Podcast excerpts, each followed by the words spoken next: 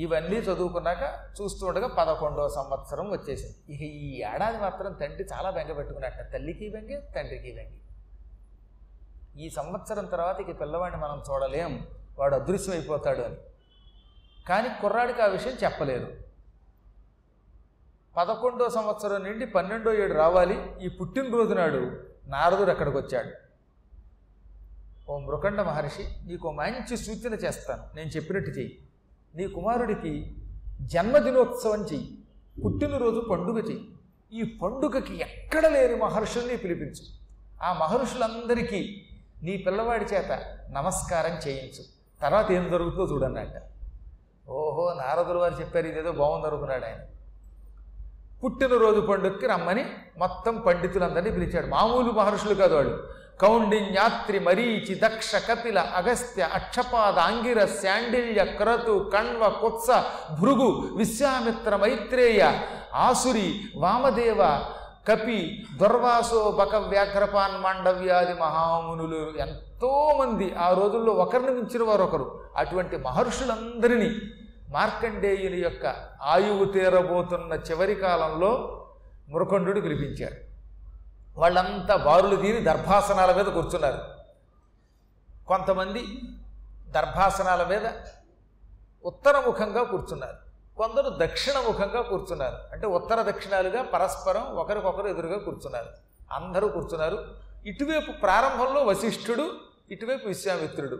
ముందు వశిష్ఠునికి తర్వాత విశ్వామిత్రుడికి తర్వాత కౌండిన్యుడికి ఆ తర్వాత అత్రికి. ఇలా అందరికీ నమస్కారం చేసుకు వెళ్ళిన వాళ్ళందరికీ అక్షతలు ఇచ్చాను. వాళ్ళు అక్షతలు నేను ఎత్తి మీద వేస్తారు అని మురకండు కుమారుడికి చెప్పగానే కుర్రాడు ముందు వశిష్ఠునికి నమస్కరించాడు.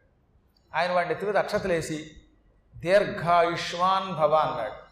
పురుషుణ్ణి ఎప్పుడూ ఆయుష్మాన్ అనాలి స్త్రీని ఆయుష్మతి అనాలి. ఈ మధ్యన అందరికీ ఒకటే దేవాలయం చేస్తున్నారు. ఆడపిల్ల దండం పెట్టగానే దీర్ఘాయుష్మాన్ భవ అంటే ఆవిడకి మేసాలు వస్తాయి అప్పటి నుంచి అంచేత ఆయుష్మతి అనాలి. పుణ్యవాన్ పుణ్యవతి ఆయుష్మాన్ ఆయుష్మతి ఇవన్నీ తెలుసుకుంటే కొంచెం సక్రమంగా ఫలిస్తాయి. వశిష్ఠుడు అలా దీవించగానే టక్కన ఈయన విశ్వామిత్రుడి దగ్గరికి వెళ్ళాడు. అప్పటికి విశ్వామిత్రుడికి వశిష్ఠుడికి చాలా స్నేహం ఉండేదిలేండి. వెంటనే విశ్వామిత్రుడు కూడా నెత్తి మీద అక్షతలు వేసి వశిష్ఠుడు వారు చెప్పినట్టే దీర్ఘాయుష్మాన్ భవ మహాదీర్ఘాయుష్మాన్ భవ అన్నాడు. ఇంకో రెండు అంకెలు ఎక్కువ ఇచ్చాడు ఆయన. ఇక అక్కడి నుంచి అందరూ వరసపెట్టి దండం పెట్టేస్తూ ఉంటే రెచ్చిపోయి వాళ్ళంతా ఇంకేముంది? బ్రహ్మాయుష్మాన్ భవాన్ ఒకడు. శివాయుష్మాన్ భవాన్ ఒకడు. వాడు శివుడు అన్నాడు కనుక ఇంకొకడు ఆయన ఏకంగా ముందుకెళ్ళి ఏకంగా విష్ణువాయుష్మాన్ భవాన్ ఒకడు.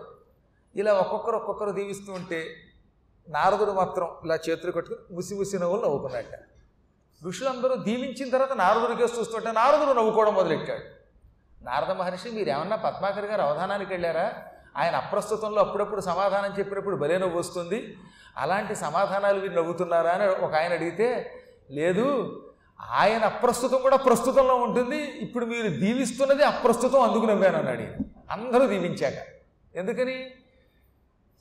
అన్నారు వాళ్ళు వెళ్ళి ఆశ్చర్యపోయి. ఈ కుర్రవాడికి రేపటితో ఆయువు తీరుతోంది. పదకొండేళ్ళు నిండితే పన్నెండవ సంవత్సరంలోకి అడుగు పెట్టగానే ఆయనకి ఆయువు తీరుతుందని యముడొచ్చి అతని ప్రాణం పట్టుకుపోతాడని బ్రహ్మదేవుడు ఆయన నుదుట రాశాడు. లలాట లిఖిత రేఖ పరిమార్ష్టం నశక్యతే.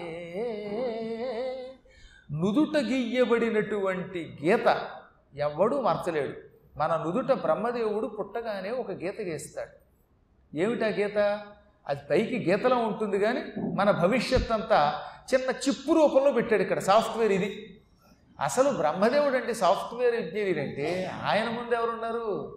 మనందరం సాఫ్ట్వేర్ కదా హార్డ్వేర్లో పొద్దు నుంచి సాయంకాలం దాకా అలా కంప్యూటర్లు కొట్టి కొట్టి కొట్టి పెళ్ళం ఉందో బిడ్డలు ఉన్నారో తెలియక పిల్లలు పిచ్చెక్కిపోతున్నారు. ఇక ఈ మధ్యకాలంలో ఈ పిల్లలకేమో ఏడేళ్ళు ఉండవు వాడికేమో ఎందుకు చెప్పండి ఈ పిచ్చ ఫోన్లు టచ్ స్క్రీన్లు. వాళ్ళంతా పట్టుకోవడం పొద్దున చాలా చూడడం దాంతో కళ్ళు ఇలా గుడ్లు బయటకు వచ్చేసి అసలు వాళ్ళు ఏం చేస్తున్నారో మర్చిపోతారు. అమ్మ అనరు నాన్న అనరు ఏం తింటున్నారో తెలియదు. అందుకే ఈ మధ్య నపుంసకులు అయిపోతున్నారట కంప్యూటర్ ఇంజనీర్లు చాలామందిని చూస్తే భయం వేస్తుంది పాప. వాళ్ళందరికీ అసలు పిల్లలే పుట్టడంలా కారణం ఈ కంప్యూటర్లో ఉన్న రేస్ అంత ప్రమాదం. మరీ అంత పెచ్చ కింద వెళ్ళిపోతే ఏమైపోతుంది? డబ్బు వస్తుంది డబ్బుతో పాటు డబ్బు వస్తుంది. మరి అప్పుడు జాలేదా ఒక్క ధర్మ సందేహంలో ఒకరు అడిగారు నన్ను. ఏమండి ఈ మధ్య ఎక్కువ మంది పాపం ఈ కంప్యూటర్ల దగ్గర కూర్చున్న వాళ్ళు నపుంసకులు అయిపోతున్నారు. ఒక బెంగళూరులో ఉన్నవాళ్ళు మాత్రం నపుంసకులు ఎందుకు అవ్వట్లేదంటే దానికి ఒకటే కారణం. బెంగళూరులో అన్ని బసవన్న గుళ్ళే ఉంటాయి చూడండి. నందీశ్వరుణ్ణి ఉపాసించిన వాడు ఎప్పుడూ నపుంసకుడు కాడు. అసలు రఘు మహారాజు గారు పుట్టడానికి ముందు వాళ్ళ నాన్నగారు తిరిగిపడి అందుకే గోశాలను పట్టుకున్నాడు. నందీశ్వరుణ్ణి అంటే గోవుల్ని ఆడైనా వగైనా గోవు సంరక్షణ చేస్తే గో సంరక్షణ వల్ల సంతానం కలుగుతుంది. అందువల్ల దిలీపుడు నందినీధేనువుని వశిష్ఠుని యొక్క నందినీధేనువుని సంవత్సర కాలం పాటు ఎంతో భక్తితో సేవించాడు. అది లేస్తే లేచాడు కూర్చుంటే కూర్చున్నాడు. కండూయనయ్యేహి అంటే గోకాడు గంగడోలిలాగా. వాడికి మంచినీళ్ళు ఇచ్చాడు గడ్డి పెట్టాడు ఇలా ఎంతో సేవనం చేశాడు. ఆ సేవ వల్ల మళ్ళీ ఆయనకి సురభి పెట్టిన శాపం తొలగిపోయి కామధేనువు పెట్టిన శాపం పోయి రఘుమహారాజు పుట్టాడు. కాబట్టి గోవుల్ని సంరక్షణ చేస్తే మాత్రం ఎంత నపుంసకుడికైనా మళ్ళీ సంతాన ప్రాప్తి అవుతుంది. అందుకే రోజు ఈ నలభై రోజులు వచ్చేటప్పుడు ఒక్కసారి వెళ్ళి గోవులకు ప్రదక్షిణ చేయండి. ఇంత దండం పెట్టుకోండి. నేను ఎప్పుడు చెప్పినా అదే చెబుతున్నాను ఒకటి రెండు సార్లు చెబుతున్నాను. మీ పూర్వజన్మ సుకృతం. మనకి గుంటూరులో ఈ శారదా పరమేశ్వరి దేవస్థానం భగవంతుడు మనకి ఇచ్చిన ఒక గొప్ప వరం. శారదాపీఠమే ఇక్కడికి వచ్చి కూర్చుంది. కాశీయే ఇక్కడికి వచ్చి కూర్చుంది అనుకోండి దానికి మూల కారణం ఏంటో తెలిసిన ఒకటి సద్గురువుల యొక్క కటాక్షం. మరో పక్కన జగద్గురువైన కృష్ణుడు గోశాలలో ఉంటాడు. అక్కడేమో సద్గురుడు శంకరుడు శంకరపీఠం ఇక్కడ జగద్గురుడు కృష్ణుడు. ఇద్దరు ఉన్నారు కదా ఇద్దరు జగద్గురువులే. మరి ఇటువంటి గురువుల కటాక్షం ఉంటే ఇక్కడికి వచ్చాక మనకి శుభం కలపకుండా ఎందుకు ఉంటుంది? నేను ఎప్పుడు ఇక్కడికి ఉపన్యాసానికి వచ్చే ముందు గోవులకి ప్రదక్షిణ చేయకుండా ఎప్పుడూ ఉపన్యాసం చెప్పలేదు నలభై రోజులు. ఈ పురాణం చెబుతున్నది ఈ వంకతోటి మనము గోవులకి ప్రదక్షిణ చేసి సేవ చేసి తరించడానికి ఒక భగవంతుడిచ్చిన వరం అనుకోండి చెప్పిన నాకు వినడానికి వచ్చిన మీరు నేను మళ్ళీ మళ్ళీ చాలాసార్లు చెబుతాను అలా చెబుతూనే ఉంటాను. గో సంరక్షణ మాత్రం అనేక పురాణముల కంటే గొప్ప ఫలితం ఇస్తుంది. పద్దెనిమిది పురాణములు శ్రద్ధతో వినడం వల్ల వచ్చే ఫలితం గోవులను సేవించడం వల్ల గోవులను పూజించడం వల్ల గో ప్రదక్షిణ చేయటం వల్ల గోవులను కనీసం ఒక్కసారి దర్శనం చేసుకోవడం వల్ల వస్తుంది. ఈ సాఫ్ట్వేర్లో పాపం కూర్చుని డబ్బుసుకలు అవుతున్న వాళ్ళందరూ గోవుల్ని పూజించండి. పరిహారం అవుతుంది ఏది ఏమైనా ఇవి బుచ్చు కూర్చుంటే పెద్ద ఉపయోగం ఉందండి. హాయిగా చక్కగా శాస్త్రం చదువుకోవాలి భగవత్ కథలు వినాలి ఇవన్నీ చేసుకోవాలి. సరే ఇదో పక్కన పెడితే ఇప్పుడు నారదుడు అన్నాడు ఈ పిల్లవాడికి బ్రహ్మ నుదుట ఒక రాత రాశాడు. ఆ బ్రహ్మగారు ఇక్కడ ఏమని రాస్తాడు నుదుట? నువ్వు పుట్టిన దగ్గర నుంచి చచ్చేదాకా ఈ క్షణములలో ఈ పని చెయ్యి అని నుదుట రాస్తాడు. కాబట్టి నుదుట బ్రహ్మ రాసిన రాత అంటే వాడి యావజ్జీవితం అక్కడ ఉందని అర్థం. బ్రహ్మగారు ఏం చేస్తాడనమాట ఇక్కడ మన జీవితం కాలంలో ఎక్కడ ఏ మూల ఏం చేస్తామో ఈ కాస్త రేఖలో రాసేట. అంత సూక్ష్మంగా రాసేట. ఎంత గొప్ప కంప్యూటర్ ఆలోచించండి. నాయన నువ్వు ఈ క్షణంలో ఇక్కడ అన్నం తిను. బాబు ఈరోజు ఇరవై ఒకటో తారీఖు నాడు నువ్వు మార్కండేయ పురాణం చెప్పని నాకు వినమని మీకు రాశాడు కాబట్టి మీరు రాగలిగారు.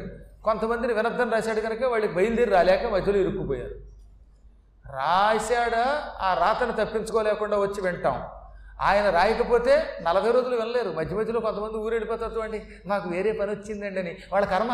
భగవంతుడు బ్రహ్మదేవుడు ఏం చేశాడంటే నలభై రోజులు వీడు పురాణం వింటే వీడికి ఎక్కడ మోక్షం వచ్చేస్తుందో కాశీవాస ఫలితం వస్తుందో ఈ దౌర్భాగ్యుడికి యోగం లేదని మధ్యలో బయటికి గెంటేస్తాడు అని నేను చెప్పలా. పురాణంలో చెప్పారు మళ్ళీ నా మీద పడకండి. అస్సలు యోగం లేని వాళ్ళు కొందరు ఉంటారు. సగం సగం యోగం కొందరికి ఉంటుంది. ఇలా భగవంతుడు ఏం చేస్తాడంటే ఏ మూల ఏం చెయ్యాలో ఏం చెయ్యాలో అంతా రాసేస్తాడే. ఆ భగవంతుడు బ్రహ్మ ఈ మార్కండేయుడు నొసట ఏమని రాశాడు? ఈతడికి పదకొండేళ్ళు నిండిన తర్వాత మృత్యుగండం యమధర్మరాజు వచ్చి ప్రాణములు తీస్తాడని రాశాడు. అంటే ఇంకా రెండు రోజుల్లోనో మూడు రోజుల్లోనే చచ్చిపోతున్నాడు. చచ్చిపోయే ముందు ఈయన పుట్టినరోజు పండుగ జరుపుకున్నాడు. ఆయన మీరంతా ఏం చేశారు? దీర్ఘాయుష్మాన్ భవ మహాదీర్ఘాయుష్మాన్ భవ బ్రహ్మాయుర్దాయ వస్తు అంటూ మీరు అంతకంతకి రెచ్చిపోయి మెచ్చుకొని ప్రశంసిస్తున్నారు. మీరు మహాత్ములు తపస్యాలురు. మీ వాక్కు వృధా కాదు. మహాత్ముడి నోటి వెంబడి ఒక మాట వచ్చిందంటే అది జరిగి తీరాలి. వాచమర్థోనుధావతి అన్నాడు ఆయన. ఎప్పుడూ కూడా మహాత్ములు ఒక మాట అన్నారంటే ఆ మాట అయి తీరుతుందన్నమాట. ఒక్కొక్కప్పుడు మనకి తెలియకుండానే బాగా ఉపాసన చేసినప్పుడు నీకు రేపు పొద్దున్న లక్ష్మీదేవి వస్తుంది నీతో కోటి రూపాయలు వస్తుంటే వచ్చేస్తాయి. ఒక్కొక్కప్పుడు రమ్మన్నారు ఎందుకనంటే ఆ ఉపాసనని బట్టి సమయాన్ని బట్టి వస్తాయి అనమాట అవతల వాడు మహాత్ముడైతే మాత్రం వాడంటే రాంది కూడా వస్తుంది. అది ఎల్లవేళలా వస్తుందంటే చెప్పలేం. చాలా కాలం క్రితం ద్వారకా తిరుమల నడిచి పెడుతుంటే నేను నాతో పాటు జ్యోతిష్కుడు శిష్యుడు ఉన్నాడు. ఆ జ్యోతిష శిష్యుడి యొక్క చెల్లెలు వచ్చింది ఆ అమ్మాయికి పెళ్ళయిందని కూడా నాకు తెలియదు ఈ అమ్మాయికి కొద్ది రోజుల్లో పిల్లాడు పుట్టబోతున్నాడంటే ఇంకా నాకు గర్భమే రాలేదండి పిల్లాడు ఏమిటంది ఆ అమ్మాయి? ఆ అమ్మాయి తర్వాత ఇంటికి వెళ్ళగానే నువ్వు మూడో నెల గర్భవతం అని చెప్పారట. ఆ అమ్మాయికి పిల్లాడు పుట్టాడు. కావాలంటే ఏలూరులో ఉన్నాడు అడగండి. ఇందులో రవాణా అతిశయోక్తి ఉందేమో అలా అన్ని వేళలా అనగలమా? అంటే ఒక్కొక్కసారి భగవంతుడు మనకు స్ఫురణ ఇస్తాడు. అదొక గొప్ప అపూర్వమైన కళ అనుకోండి అది పక్కన పెడితే మహర్షులు వీరు మీరు దీవిస్తే ఆ దేవన వ్యర్థం కాదు మీ ఆశీస్సులు వృధా పోవు. మీరంతా ఇతన్ని దీర్ఘాయురస్తు అన్నారు. ఇతడు చూస్తే వెళ్ళబోతున్నాడు. యమలోకానికి వెళ్ళబోతున్నాడు. ఇప్పుడు మీ వాక్కు వృధా అవుతుందా? లేక ఫలిస్తుందా? బ్రహ్మ రాసిన రాత నిజమా? మీ రాత నిజమా అనగానే వాళ్ళు తెలబోయి మేము వెనక ముందు చూసుకోలేసమా? అసలు ఈ కిటుకంతా ఎవరిది? మా దగ్గరికి ఇతన్ని పంపించి ఇతనిని మాకు నమస్కారం పెట్టేలా చేసిన వాడు ఎవడు ఈ దేవనలు ఎవరిప్పించారు అన్నాడు ఒక ఆయన. అనగానే ఇంకెవరు ఈ కిటుకులన్నీ చెప్పి మన కొంప ముంచేది నారదుడే అన్నాడు కపి అని పేరు కలిగినటువంటి ఒక ఋషి. ఈ కపి అనేవాడు చాలా గట్టివాడు అండో. ఈయన కూడా చాలా నారదునికి బాగా మిత్రుడు కూడా. వాళ్ళంతా కలిసి నారద పిల్లవాడికి ఈ సలహా ఇచ్చి మా దుంపదించేవయ్యా బాబు ఇప్పుడు ఏం చెయ్యాలి అనగానే ఇంకేముంది మీరు ఇచ్చిన మాట నిలబెట్టుకోండి ఈ పిల్లవాడిని తీసుకుని బ్రహ్మ దగ్గరికి తీసుకెళ్ళండి బ్రహ్మని అడగండి. బ్రహ్మదేవ మేమంతా మా తపశక్తి ధారపోసి దీవించాం. ఈ పిల్లవాడికి ఆయువు కావాలి అని కోరుకుంటున్నాం. ఎమ్మని బ్రహ్మను అడిగితే ఆయన రాత మార్చేస్తాడు కొత్త రాత రాస్తాడు. ఆయన తలుచుకుంటే ఆయన రాసిన రాత తుడిచి మళ్ళీ నూతనమైన రేఖలు రాయడం ఆయనకేం కష్టం కాదు. ఈయన పట్టుకుపండి అనగానే ఆ పుణ్యం కట్టుకుంటానికి నువ్వు కూడా మాతో పాటు రా అన్నట్టు వాడు. ఆ పుణ్యం ఏదో నువ్వే కట్టుకో నువ్వు కూడా మాతో రా అనగానే నారదుడు వీళ్ళందరితో కలిసి ఈ పిల్లవాడిని వెంట పెట్టుకుని బ్రహ్మలోకానికి గడిపోయాడు అక్కడ. బ్రహ్మలోకానికి వెళ్ళగానే బ్రహ్మగారు రా రా అన్నట్ట. ఇదిగో ఈ కుర్రవాణ్ణి దీవించండి అన్నారు అంతా కలిసి ముందుకు దోసి ఆయన కూడా దీర్ఘాయులు వస్తున్నాడు అమ్మయ్య బతికిపోయాం అనుకున్నారు వీళ్ళు. ఆయన వెనక ముందు చూడలేదు. కాలం కలిసి వస్తే అలా ఉంటుందిట. ఆ తర్వాత చూసి ఏమిటి? ఇతడు మార్కండేయుడా? అంటే బ్రహ్మకి తెలియదంటారా? అదే ఈశ్వరేచ్ఛ. బ్రహ్మంతటి వాడు చూసి చూడకుండా దీవించినట్టు దీవించాడు అంటే అది ఈశ్వరుని యొక్క సంకల్పం అది. శివాజ్ఞ లేనిదే చేమైనా కొట్టదు. ఆయన కూడా దీర్ఘాయురస్తు అని తర్వాత చూసి మార్కండేయుడా ఇతడు. ఇతడికి ఆయువు తీరిందే అన్నట్ట. తీరింది కాబట్టి నీ దగ్గరికి వచ్చాం. ఇప్పుడు మాకు భయం తీరింది చింత తీరింది. మాకున్న గండమంతా తొలగింది అన్నారట వాళ్ళు. అప్పుడు ఆయన అయ్యిందేదో అయ్యింది. ఈ మహర్షుల నోటి వెంబడి వచ్చిన వాక్కు నా నోటి నుండి వచ్చిన ఆశీర్వచన వాక్కు వ్యర్థం కావు. ఈతడు దీర్ఘాయువు పొందాలి. కానీ ఆ యముడున్నాడే ఆయన సమవర్తి అందరినీ సమానంగా చూస్తాడు. ఒకసారి బ్రహ్మదేవుడు ఎవరి నుదుటైనా ఏదైనా రాత రాస్తే ఇక ఆ రాత విషయంలో వెనక ముందు చూడకుండా తన ప్రయత్నం తను చేస్తాడు. ఉదాహరణకి యముడి భార్యనే నేను యముడు చంపుగాక అని రాశాను అనుకోండి అయ్యో ఈవిడ నా భార్య కదా ఈవిడిని క్షమిద్దాం బ్రతికిద్దాం అనుకోట్టు ఆయన. భార్య ప్రాణం కూడా తీసేస్తాడు ఆయన. భార్య పిల్లలు బంధువులు ఈ బంధుత్వం ఎక్కడా పాటించడాయన ఆయనకి రాగద్వేషాలు లేవు. అందుకే ఆయనకి ధర్మదేవత అని పేరండి. ధర్మమూర్తి. అంత కఠోర ధర్మమూర్తి ఇంకెక్కడ ఉండడు. ఈ ప్రపంచంలో ఇంకా ధర్మమునకు మారు అంటే ఆ ధర్మదేవత ధర్మరాజు.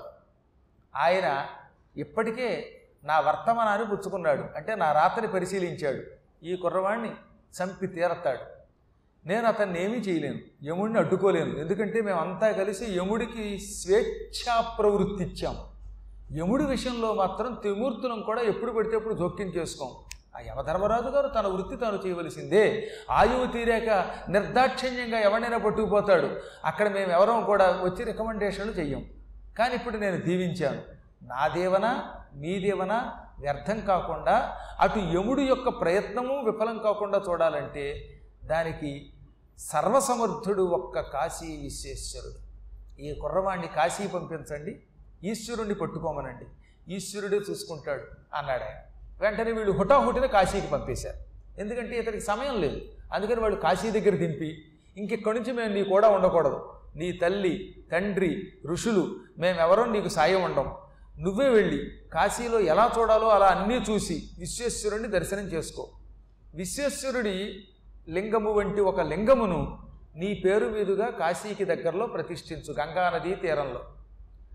ఆ లింగాన్ని ప్రతిష్ఠించి లింగాన్ని గట్టిగా పట్టుకుని మృత్యుంజయ మహామంత్రం జపం చేయి. పరమేశ్వరుడు రక్షిస్తాడు. దేనికి? బెదరకు చెదరకు. ఆత్మబలంతో ఉండు. ధైర్యంతో భగవద్ధ్యానం చేసేవాడు అపమృత్యువు నుంచి బయటపడతాడు అని వాళ్ళంతా ధైర్యం చెప్పారు. కుర్రాడు కారణజన్ముడు. కాశీ వచ్చి గుంఠి విఘ్నేశ్వరుడి దర్శనం చేసుకుని పవిత్ర గంగానది స్నానం చేసి విశ్వేశ్వరుణ్ణి అమ్మవార్లను దర్శనం చేసుకుని కాలభైరవుణ్ణి దర్శనం చేసుకుని కేశవుణ్ణి చూసుకుని అక్కడి నుంచి బయలుదేరి వాళ్ళు చెప్పినట్టుగా గంగా తీరంలో ఒక చక్కని లింగాన్ని తయారు చేశాడు. ఇసుకతో తయారు చేశాడు దాన్ని. ఇప్పటికి కూడా కాశీకి ఎనిమిది కిలోమీటర్ల దూరంలో ఉంటుంది. మార్కండేయుడు ప్రతిష్ఠించినటువంటి లింగం. అది మార్కండేయ ప్రతిష్ఠిత ఆలయం. సాధారణంగా చాలామంది కాశీ వెళ్ళి ఈ లింగం దగ్గరికి వెళ్ళడం లేదు. ఇంచుమించుగా ఎనిమిది కిలోమీటర్లు ఎంతో ఉంటుంది. కార్లు పెడతాయి రేపు అక్టోబర్ ఇరవై రెండులో మేము వెడుతున్నాం. అక్కడికి వెళ్ళి చిత్రకూట పర్వతంలో ఉత్తర రామాయణం చెప్పి కాశీ వెడుతున్నాం. అటువంటిప్పుడు వస్తే మీకు ఆ మార్కండేయేశ్వరుడి యొక్క ఆలయం ఎక్కడుందో చూపిస్తాను. నిజానికి అది కాశీలో ఉండదు. కాశీకి ఎనిమిది కిలోమీటర్ల దూరంలో ఉంటుంది. దాదాపు ఎనిమిది కిలోమీటర్లు. ఓ పక్కన గంగ ప్రవహిస్తూ ఉంటుంది. అక్కడ ఇతడు సైకత లింగం తయారు చేశాడు. సికత అంటే ఇసుక. సికతతో తయారు చేసిన లింగము గనక దానికి సైకతలింగము అని పేరు. ఇది తర్వాత ఏమైందంటే శాశ్వతమైన శిలాలింగంగా మారిపోయింది. ఇప్పుడు శిలాలింగమే ఉంటుంది. అది చాలా గొప్ప లింగం. ఎందుకు చెప్తున్నానంటే ఇసుకతో తయారు చేసిన ఆ లింగాన్ని చీల్చుకుని శివుడు బయటకు వచ్చాడు వచ్చి ఆయన రక్షించాడు. రక్షించిన తర్వాత మార్కండేయుడు ప్రార్థించగా నేను శిలగా మారుతున్నాను. కలియుగాంతం వరకు నీ పేరు మీదుగా మార్కండేయేశ్వర లింగంగా ఇక్కడే ఉంటాను. నా దర్శనం చేసుకున్న వాడికి ఎప్పుడు అపమృత్యు ఉండదు. ఇక్కడికి వచ్చి నా దర్శనం చేసుకున్న వాడికి కాశీలో నివసించే యోగ్యత లేక కాశీలో నివసించడం వల్ల వచ్చే పుణ్యము ఇస్తానని దీవించాడు. ఇది కూడా మనకి కాశీఖండంలో ఉంటుంది. అంత గొప్ప లింగం అది. ఈయన అక్కడ సైకత లింగాన్ని తయారు చేశాడు. ఆ లింగాన్ని అప్పటికి ఈ ఆలయాలు లేవుగా. కేవలం ఆరు బయట గంగానదీ తీరంలో ఆచ్ఛాదన లేనటువంటి ప్రాంతంలో ఏదో తనకి తోచిన రీతిలో లింగాన్ని తయారు చేసి దానికి నామాలు తానే తీర్చిదిద్ది దాని మీద తనకి తోచిన పువ్వులు పెట్టి గట్టిగా లింగాన్ని కౌగులించుకుని భక్తితో నమశివాయ నమశివాయ అనుకుంటూ మధ్య మధ్యలో మృత్యుంజయ మహామంత్రాన్ని చేశాడు. ఇక ఈయన ఆయువు తీరింది. సమయం దగ్గరకు వచ్చింది వెంటనే యమధర్మరాజు గారు ముగ్గురు కింకరుల్ని పంపాడు. ఒకటి గుర్తుపెట్టుకోవాలి. అకాలములో మరణిస్తే అంటే వయస్సు మేరకుండా పన్నెండేళ్ళలోపు మరణించినవాడు లేదా పన్నెండేళ్ళు దాటిన తర్వాత ఒకవేళ మరణిస్తే ఆ మరణించిన వాడు ఏ కారు కింద పడో లేక కాలువలోనో పడి చచ్చిపోతే దాని ప్రమాదం అంటారే? ఇలా ప్రమాదవశాత్తు మరణించినవాడు పన్నెండేళ్ళలోపు మరణించిన పిల్లలు. పన్నెండేళ్ళు దాటిన తర్వాత ప్రమాదవశాత్తు అంటే యాక్సిడెంట్లో చచ్చిపోయిన వాళ్ళు. విప్రశాపానికి గురై మరణించిన వాళ్ళు. చండాలుడి చేతిలో మరణించినటువంటి వాళ్ళు. పాము కాటు తిని మరణించిన వాడు. ఇలాంటి వాళ్ళు ఉన్నారే? వీళ్ళు ముగ్గురు కింకరుల చేత ఈడ్చుకొని యమలోకానికి తీసుకుపోబడతారు. ఇదే మాట మనకి మార్కండేయ పురాణం గరుడ పురాణం కూడా చెబుతున్నాయి.